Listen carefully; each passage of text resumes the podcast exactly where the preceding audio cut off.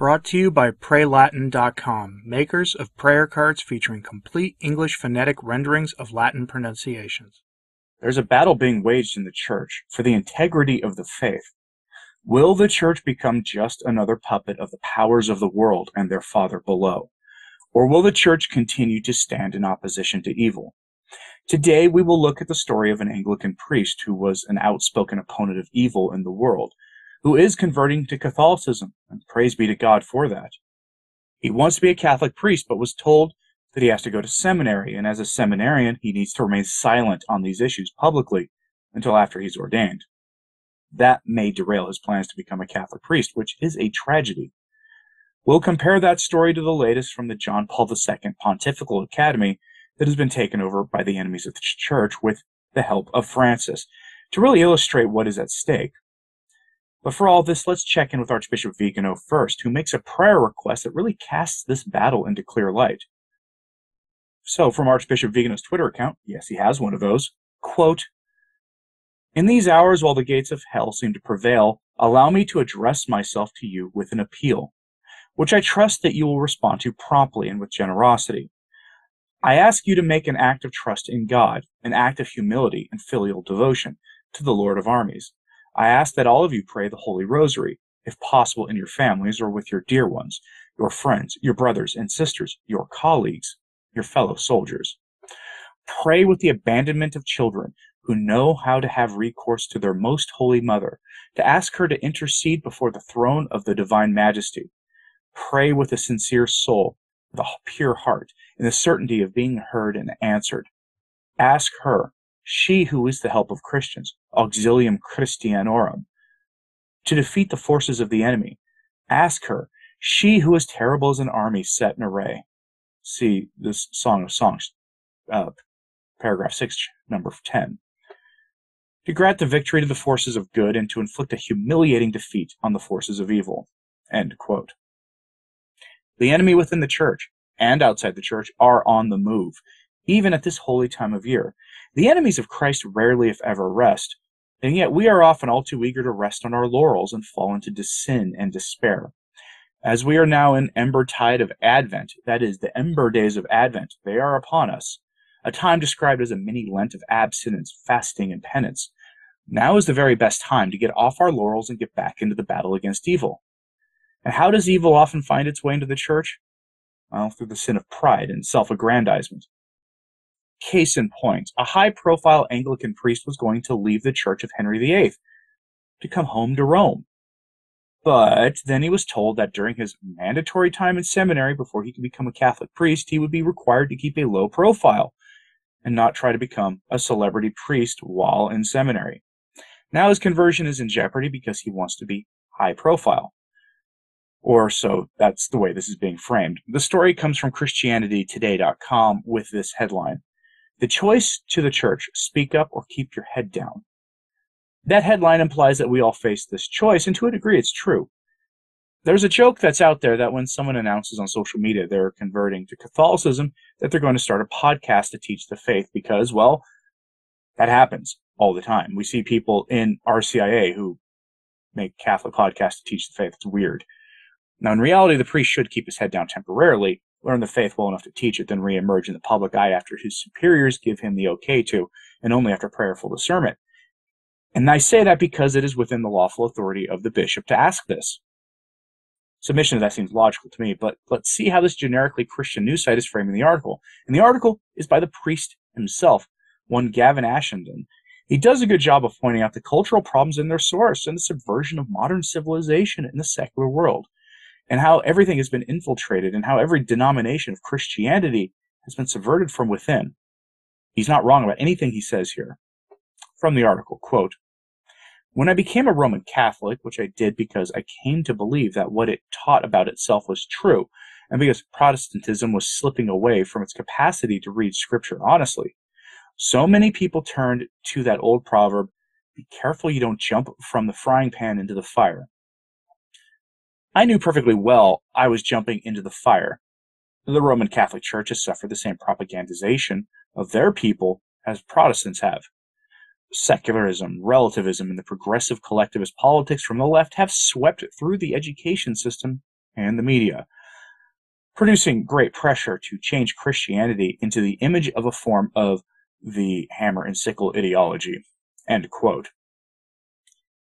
The priest goes on to describe how the James Martin program, which just won a major and potentially catastrophic victory in America, thanks to the government and the cowardice of self described conservative politicians who went along with it, the James Martin program will be used to smash the faith in America, push the faithful to the margins of society. You may even see priests in court because of this. This, you know, everything he, the priest says in this article is good stuff, though this was back in 2003, and he was contemplating not only converting to Catholicism at that time, but also his place in the church. From his article, quote, to my surprise, I began to be given a voice and a platform in the public square to represent Orthodox Christianity. I can understand that some people wondered if this might be caused by a hunger for media exposure and a delight at being in the limelight. But since it came with the cost of being lampooned and ridiculed for being an obscurantist, bigoted dinosaur, and the loss of my job, position, and what little prestige my academic and broadcasting work had accumulated, not so much. I had hoped that this role in the body of Christ might be congruent with what I thought was a vocation to be a Catholic priest. On being confirmed or received into the Catholic Church, one takes a saint's name. I had long loved with a deep growing affection the wonderful St. Augustine, but instead I took the name of Saint Athanasius.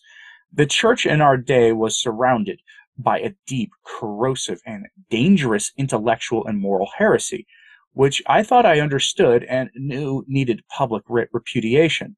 And the public platforms that were being given to me day after day allowed me to do just that. End quote you begin to see his problem. And it's made all the more complicated by the fact that this priest actually is one of the ones who should be speaking out against the errors of the modern world. He is cut from the same cloth, same cloth as Bishop Athanasius Schneider and the better bishops. And I would honestly probably publish his letters or public statements here on YouTube and Spotify if he actually wrote letters against the errors of the world, if he was a priest. He goes on to describe the errors of Francis, and he calls him Bergoglio to give you an idea. And it's honestly, everything he says is all on the money. The problem he ran into is that he was told that he can't have a high profile post talking about the errors of the world like he had had one as an Anglican, not while in seminary at any rate. Given that he's talking about Francis's war against traditionalists, like myself and many of you watching, and others, it's understandable why his superiors intervened. But it does speak to a larger problem the war for the heart and soul of the church isn't one only of ecclesiastical politics and who is the pope or isn't and who the better bishops are fighting or the errors of the synod or whatnot. This battle is also against our own personal traits our own worst traits our vices and habitual sins and all the rest of it. Pride is the sin that enables all other sins in our lives and yet for so many of us we run into problems that may involve that sin and I'm not saying that priest here is sinful and full of himself, that he is like, you know, super prideful. I don't have the ability to read his interior state any more than anyone else does. But there are times in life when we must submit to lawful authority in the church, and frankly, publicly teaching the faith as a convert while in the conversion process, or in this his case, the seminarian process, is not the time to be a teacher of the faith. It just isn't. When you're a seminarian, focus on being a seminarian. That priest will have his chance once his seminary experience is finished. I am confident of that. And I say that knowing that we need more good priests who are willing to speak out. Case in point. Headline from cruxnow.com. Catholic academic blasts Vatican's Academy for Life as embarrassing. Yeah, you think? Embarrassing is putting it mildly. They've been taken over by the diabolical. Francis has appointed defenders and promoters of the Moloch ritual to the Pontifical Academy for Life. Numerous of them, in fact, that the Academy needs to have its name changed. His appointments haven't only been embarrassing, they've been revealing about what he really thinks on these issues. They show us what Francis really thinks on that entire series of issues the Moloch ritual, the James Martin topic, artificial barriers to being fruitful and multiplying, all of it. The story reports that the Academy published a report contradicting and rejecting numerous teachings of the faith, ranging from, well, included everything I just mentioned, and some others, and how one theologian served as a voice for others who decried this publication because obviously this was a signal to the secular world that we were going to give in. From the article, quote, Critics argued that it was inappropriate for a Vatican po- body to publish voices questioning the Church's core moral teachings, while the Academy defended the volume, saying it is the duty of a pontifical academy to facilitate dialogue among experts of differing opinions. De Blasi, this is the theologian who hit back, in his comments to Crux, said he did not believe such dialogue is helpful because it's not just an individual scholar, it's a publication from a pontifical institute, so it does have some kind of authoritative standpoint and that's how, how everybody took it. He said the Academy's publication also contradicts Pope John Paul II's 1993 encyclical Veritatis Splendor on the Church's role in moral teaching, saying, quote, This is already a dissent which is not allowed in Catholic theology, so it's already something off the line. Since the publication of Etica Teologica della Vita, the Academy has also come under fire for tweets it sent from its official Twitter account in August suggesting that St. Pope Paul VI's 1968 encyclical Humanae Vitae, which reinforced church teaching on marriage and upheld its condemnation of artificial barriers to fulfilling God's great command to be fruitful and multiplying, was not covered by the doctrine of papal infallibility, meaning it can be subject to change. And, quote, Pontifical Academy is getting us ready for Humanae Vitae to be abolished and the Church to embrace the last sins of the world she hasn't embraced yet. That's what they're doing, and it's why we need more voices, not fewer, willing to defend Catholic orthodoxy. It's why Vigano wanted the laity to pray for this battle in the church. And it's why I'm torn on the Anglican priest wanting to continue his battle as a priest in the Catholic Church and not taking a break from that battle. We need more soldiers for Christ, not fewer. The enemy is on the march, and they show no signs of relenting in this battle. So I'm curious what you think of these stories today. Are they indicative of where the church is heading? Should that now former Anglican priest be allowed to be a voice for orthodoxy while in seminary? Should he submit to the lawful instructions of his bishop, who wants him to focus on seminary and wait for the battles after he's ordained, given that seminary can last several years? What do you think about the Pontifical Academy for Life publishing apologetics for the culture of death? Let me know in the comments, please, what you thought of all this. Like and subscribe if you haven't. It really does help, as does sharing this on social media. It helps a lot as well. And as always, pray for the church.